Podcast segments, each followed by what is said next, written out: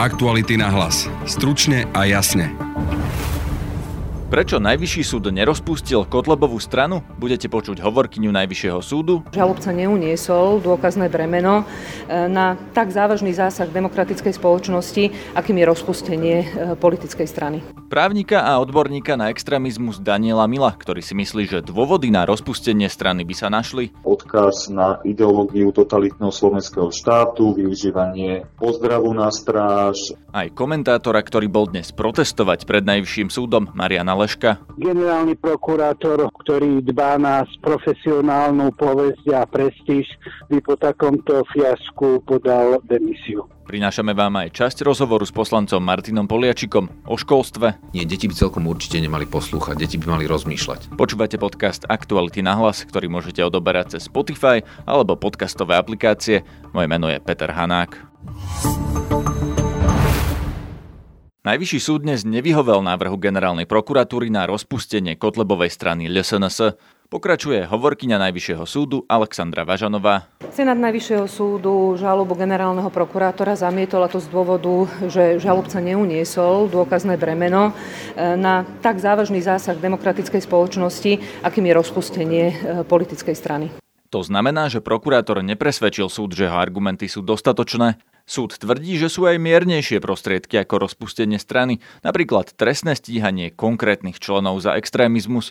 Na prebiehajúce trestné konania proti trom poslancom tejto strany súd neprihliadal, lebo ešte nie sú právoplatne ukončené. Okrem priaznivcov strany pred Najvyšším súdom protestovalo aj niekoľko osobností verejného života s transparentmi Stop fašizmu. Bol medzi nimi aj komentátor Marian Leško. Súd nevzal primeraným spôsobom do úvahy to, že stranu nemožno posudzovať iba podľa jej oficiálneho programu a podľa oficiálnych vyhlásení, pretože už Európsky súd pre ľudské práva povedal, že strany tohto druhu sa k svojim skutočným cieľom nepriznávajú, pretože vedia, čo by im za to hrozilo. Súd mal zobrať do úvahy vyjadrenia, názory, postoje členov strany, sympatizantov, aktivistov, funkcionárov, ktoré sú bežne dostupné na sociálnych sieťach a ktoré tak skvele dokumentuje bloger Jan Benčík.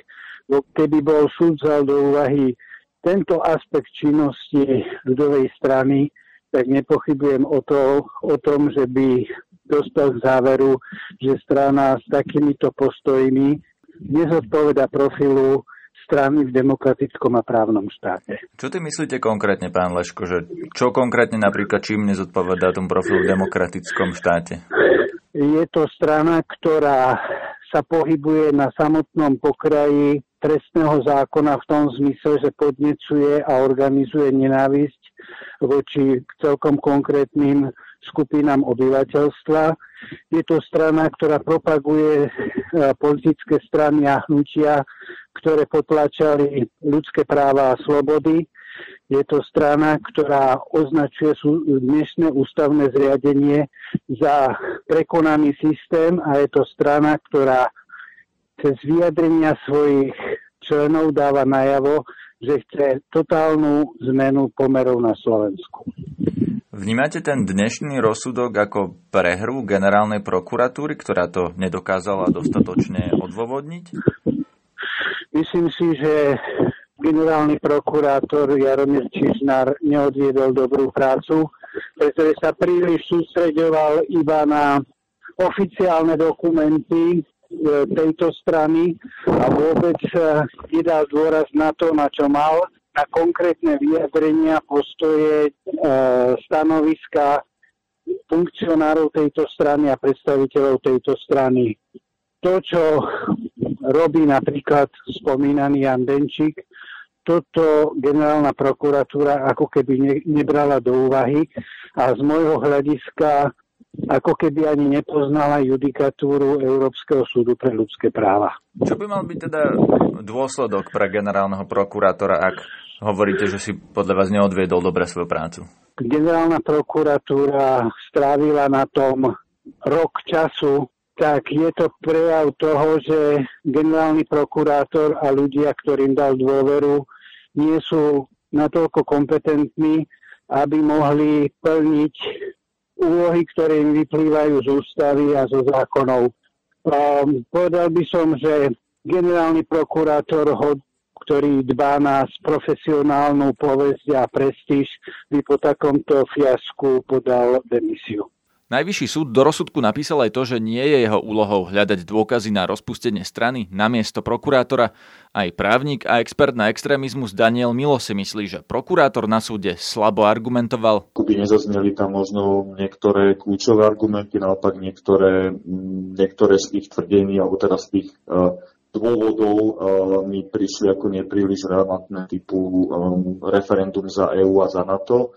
A teda aj to dnešné rozhodnutie Najvyššieho súdu vnímam v tom kontexte, tak ako to vlastne povedala samotná, samotná predsednička Senátu, že, že nie je úlohou súdu suplovať e, úlohu žalobcu, ale teda v tomto prípade generálnej prokuratúry. Takže tvrdíte, že prokurátor si vlastne neurobil dostatočne svoju prácu, že slabo odôvodnil ten návrh na žalobu? A ak áno, tak teda aké mali byť tie dôvody? Písomné znenie tej žaloby doteraz som nemám možnosť vidieť, lebo nebolo pokiaľ nikde zverejnené, ale hodnotím spôsob, akým akým zástupcovia generálnej prokuratúry odôvodňovali a argumentovali tie dôvody na rozpustenie na tom verejnom pojednávaní v tomto prípade si myslím, že, že možno mohli zdôrazniť iné aspekty alebo neviem, použiť možno inú argumentáciu. To naozaj nie je proste mojou úlohou opäť suplovať ich nejakú rolu, len aj z reakcie ľudí, ktorí tam celý deň na tom pojednávaní sedeli a potom z novinárov, mal som z toho taký, poviem, že veľmi rozpačitý dojem a, a tento dojem vlastne bol potvrdený dnes tým rozhodnutím. Podľa vás existujú reálne dôvody na rozpustenie Kotlebovej strany, také, ktoré na tom pojednávaní neodzneli, ktoré prokurátor nenavrhol? Opäť, poviem to, čo som už povedal. Nevidel som písomný návrh na rozpustenie. Videl som e, mediálne sumáry toho, čo údajne ten návrh obsahuje ktoré uh, sú tam viaceré veci, ktoré sú podľa mňa uh, použiteľné, alebo teda ktoré, ak by boli správne možno vyargumentované, by mohli zakladať dôvod na rozpustenie. Ja som viaceré z nich aj, aj v médiách komentoval. Bolo to naozaj odkaz, odkaz na ideológiu totalitného slovenského štátu, využívanie pozdravu na stráž, nejaká súvislosť s, s predchádzajúcou stranou, ktorá bola rozpustená, nejaká kontinuita ideologická a tak ďalej a tak ďalej. A pričom si myslím, že na tieto možno aspekty mal byť kladený väčší dôraz než na, než na iné tie argumenty, ktoré, ktoré zazneli aj na tom verejnom pojednávaní, ktoré samotný najvyšší súd vyhodnotil ako nedostačujúce, nedostačujúce pri takto zásadnom rozhodnutí. Čo má byť podľa vás hrádza proti extrémizmu, ak nie súd a prokuratúra a orgány, ktoré máme na to, aby naozaj chránili právny štát a demokraciu?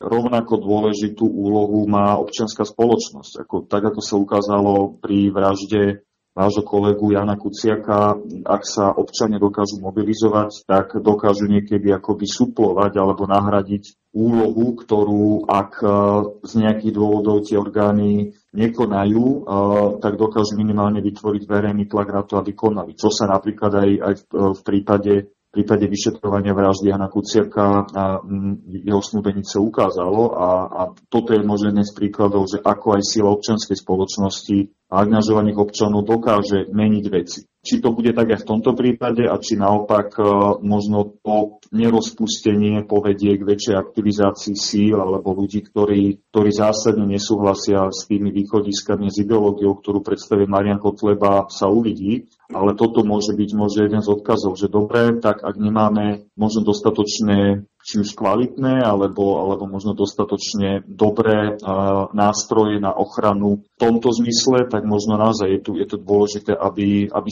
sami občania sa aktivizovali, prejavili a môžu tak robiť či už vo voľbách, alebo prostredníctvom svojho zapájania sa do rôznych, do rôznych aktivít, kedy dajú jasne najavo, že toto asi nie je Slovensko, na ktorom, na ktorom chcú.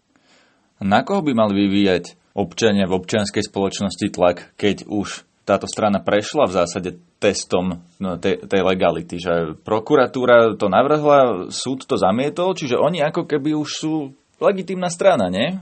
Dobre, možno trošku opäť toho právnického pohľadu a pro, Najvyšší súd zamietol tento konkrétny žalobný návrh generálneho prokurátora, ktorý bol takýmto konkrétnym spôsobom argumentovaný. Ako nič nebráni generálnej prokuratúre, ak by vznikli nové dôkazy, nové argumenty, nový spôsob výkladu, alebo ak chcete, nové dôvody, ktoré by zakladali podnet na rozpustenie. Samozrejme, to je tá právna rovina. Z toho čisto, neviem, praktického pohľadu by sa muselo sa naozaj stať niečo zásadné, aby generálny prokurátor opätovne pristúpil k takémuto kroku. Opäť ale máme tu, máme tu precedens z, z, zo susednej Českej republiky, kedy, eh, kedy v prvom Prvý pokus, keď to mám tak povedať, na, na rozpustenie delníckej strany bol neúspešný. Dopadlo podobným spôsobom ako, ako dnes to rozhodnutie Najvyššieho súdu u nás. Následne uh, bol spracovaný oveľa kvalitnejší, podrobnejší, lepšie vyargumentovaný podnet, ktorý Najvyšší správny súd, myslím, že v roku 2011 uh, uh, vlastne uznal, teda, že tie argumenty, ktoré sú v takto takto naozaj podrobnom e, návrhu e, rozpísané ako dôvodné a pristúpil k tomu rozpusteniu delníckej strany. Čiže ako tuto naozaj neplatí niečo, že, že keď, keď raz najvyšší súd rozhodol, že, že Kotlebová strana neporušuje teraz ústavu, zákony a medzinárodné zmluvy, tak to bude až na veky vekov. On rozhodol o tom, že takto vyargumentovaný návrh nie je dostatočne presvedčivý o tom, že, že táto strana predstavuje neviem, nebezpečenstvo právo pre demokratický právny štát na základe tých argumentov, ktoré boli prednesené. Rozumiem, ale môže sa to stať ešte do budúcna. To... Môže sa to stať určite, áno. To, otázka, či sa to stane a či k tomu pristúpi GP a tak ďalej, to už úplne iná rovina úvah. Oslovili sme aj generálnu prokuratúru, tá sa vyjadrí, až keď jej bude doručené rozhodnutie súdu v písomnej forme. V reakcii na rozhodnutie Najvyššieho súdu bude v Bratislave vo štvrtok večer demonstrácia proti fašizmu pod názvom Antifašistická mobilizácia 2019. Na webe Aktuality.sk nájdete veľký rozhovor s poslancom parlamentu Martinom Poliačikom, ktorý pred rokom a pol vymenil SAS za progresívne Slovensko. Rozprávali sme sa o školstve, v rozhovore okrem iného povedal, že by v ďalšej vláde vzal post ministra školstva. Ešte stále sa rozpráva o tom, že potrebujeme deti pripravovať pre potreby trhu práce. Ešte stále sa rozpráva o tom, že deti nedostatočne poslúchajú a že majú, majú častokrát príliš veľa vlastného myslenia. A prebačte, teda, deti by nemali poslúchať? Nie, deti by celkom určite nemali poslúchať, deti by mali rozmýšľať. Deti sú schopné robiť samostatné a dobré rozhodnutia. My ich iba musíme nechať. Takže učiteľ by nemal byť autorita podľa vás a tá trieda by mala vyzerať ako? Že deti nebudú sedieť v laviciach a, a počúvať, ale robiť niečo iné? Ja som vyrastol v triede, kde každé dieťa robilo, čo chcelo. Bolo tam ticho, deti pracovali so záujmom na tom, čo práve chceli robiť a fungovalo to kde učiteľ, teda ja, som bol s prievodcom detí pri tom, ako sa samé učili a, a nemusel som do nich nalievať žiadne vedomosti. A, a ja viem, že dostať sa do tejto fázy na úrovni tých 10 a 100 tisícov detí sa nedá ani za 5 rokov, ani za 10 a mnohé krajiny, ktoré to skúšali, tak sa dostali možno na 30-40% takýchto škôl. Vieme, že takto, že deti nesedia v laviciach, ale napríklad sa pohybujú po triede, že to vyzerá inak, to vyzerá v niektorých západoeurópskych krajinách krajinách napríklad, ale myslíte si, že by to vedeli robiť slovenskí učitelia? To nie je, že či si to myslím, ja to mám zažité. Hej, proste také, také škole na Slovensku máme. Nič nebráni tomu, aby sa ich know-how šíril ďalej. Učiteľom a dospelým ľuďom a rodičom detí treba len možnosť zažiť, čo to je, keď proste deti začnú samostatne rozmýšľať a rozhodovať sa o svojich vlastných životov od veku troch rokov. O čom by malo rozhodovať troročné dieťa vo svojom živote? o tom, čo chce v ten deň robiť, e, o tom, že kde v rámci určených hraníc chce mať práve a s kým akú aktivitu. Trojročné dieťa sa dokáže rozhodovať, či e, radšej sa ide hrať s presýpaním rýže alebo prelievaním vody, alebo či ho zaujíma nejaký zvuk, ktorý chce skúmať. A, a škôlky vieme spraviť tak, aby sa samostatne pohlo k tomu, čo ho zaujíma a pracovalo s tým a potom to dalo na mieste. To isté vieme robiť na školách. Nemusíme učiť všetky deti naraz písať to isté písmenko. Môže sa jeden učiť Ačko, druhý Lko a jeden môže ten deň robiť iba matematiku a na konci sa stretnú s tými istými vedomosťami, ale každý sa k ním dostane svojím vlastným spôsobom. A ako sa toto dá zorganizovať v praktickom živote? Že každý žiak robí niečo iné. Nepotreboval by každý žiak dá svojho učiteľa na to? Nie, nepotreboval, pretože tam môže fungovať dynamika vlastne detí rôznych vekov v jednej skupine, kde druháci, tretiaci vedia mnohými vecami pomôcť tým prváčikom a tým pádom tam ten učiteľ vôbec nie je potrebný. Ale hovorím, toto sú veci, ktoré... Čo ak by im robili zle napríklad? Či sa v takej triede dá poriadok napríklad udržať? Aj deti sa dokážu dokážu na začiatku dohodnúť na pravidlách, ktoré im rozumejú. Ja keď som prišiel do triedy medzi mojich prvákov, 6-ročných, tak na začiatku sme si dohodli pravidlá. Oni neboli určené. Dohodli sme si, aké pravidlá chceme dodržiavať. Každý sa k tomu zaviazal z tých 6-ročných detí a potom, keď neboli dodržiavané, tak sme sa k tomu vrátili naspäť v diskusii a rozprávali sme sa o tom, že či teda bolo dobre nastavené pravidlo a ak áno, tak potom sme sa dohodli, že ho treba dodržiavať, alebo sme ho preformulovali. Slovensko má dlhodobé problémy najviac s deťmi, ktoré zaostávajú a sú to často deti z chudobných rodín, často napríklad žijúce v osadách, ktoré sú úplne vylúčené. Čo sa dá spraviť s týmto podľa vás? Alebo čo by ste vedeli spraviť vy, keby ste boli minister? Jedna zo zákl- z dôležitých otázok je otázka jazyka. My reálne preúčame deti z ich materského jazyka na druhý jazyk a tvárime sa, že to je normálne a že keď je škola v Slovenčine a dieťa tam príde a rozpráva rómsky, tak ono je automaticky povinné sa naučiť Slovenčinu v minúte, keď vstúpi do prvého ročníka. Takže prvá vec, čo potrebujeme urobiť, je nejakým spôsobom buď pripraviť cez predškolskú trojročnú výchovu detí tak, aby vedeli nastúpiť s ovládaním základnej teda so základnou znalosťou Slovenčiny do prvého ročníka, alebo ich vzdelávať v ich vlastnom jazyku. Takže povinné škôlky pre všetkých, alebo povinné škôlky pre Rómov? Ja by som dal povinné škôlky pre deti, u ktorých máme ukázané, že majú málo podnetné prostredie. Pretože tá chudoba nie je len otázkou rómskych detí a naopak mnohé rómske deti žijú v prosperujúcich, dobre situovaných rodinách, takže Skôr by som išiel od socioekonomických parametrov a keď by sme videli, že máme rodinu, ktorá je v extrémnej chudobe, ktorej dieťa proste cerusku nedržalo do 4 rokov, do 4 rokov vôbec v ruke, tak pri takýchto deťoch z málo podnetného prostredia by určite tie 3 roky predškolskej výchovy mali byť povinné. Pri deťoch, ktoré majú dostatočne podnetné e, prostredie, nemusíme to dávať ako povinnosť, aj keď čísla nám ukazujú, že aj takýmto deťom tie 3 roky predškolskej výchovy prospievajú. Pri rómskych deťoch, ktoré vyrastajú v osadách, teda sa nerozprávame o všetkých rómskych deťoch, ale iba v tých, ktorých sa reálne akože tá nízka podnetnosť prostredia týka. A to musíme určite spájať aj s prácou s tou komunitou celou a s rodičmi a, a tiež vidíme, že existujú obce, kde to funguje. Mnohé z tých rómskych detí neprospievajú, často prepadajú, opakujú ročníky, potom e, vyjdú zo základnej školy skôr. Čo s tým? No ešte raz, ako keď uh, dieťa má handicap od prvého momentu, keď vstúpi do školy, tak tam nie je moc priestor na to, aby, aby ono ho nejakým spôsobom dobiehalo. On sa s ním potom vlečie. Takže povinná škôlka a ešte niečo, ešte nejaké iné opatrenie?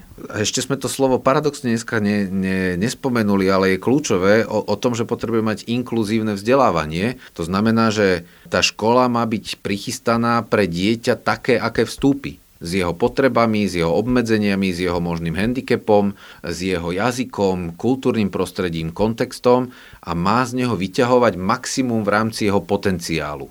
Nie ťahať ho za nejakou tabulkovou normou.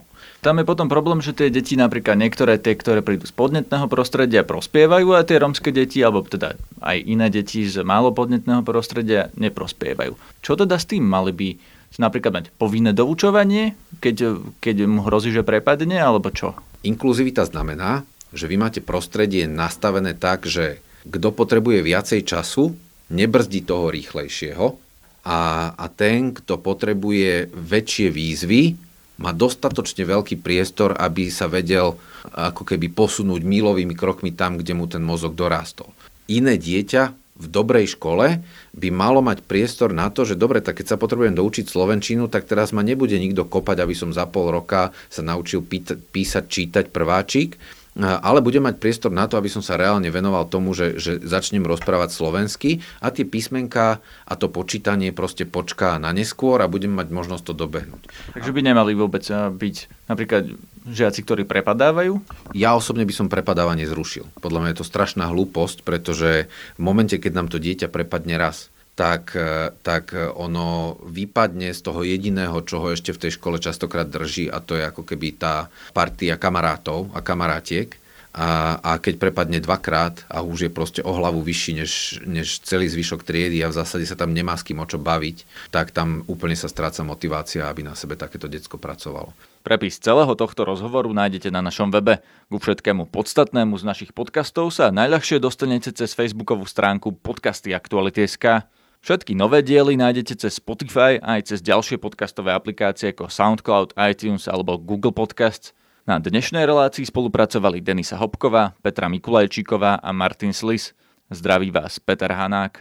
Aktuality na hlas. Stručne a jasne.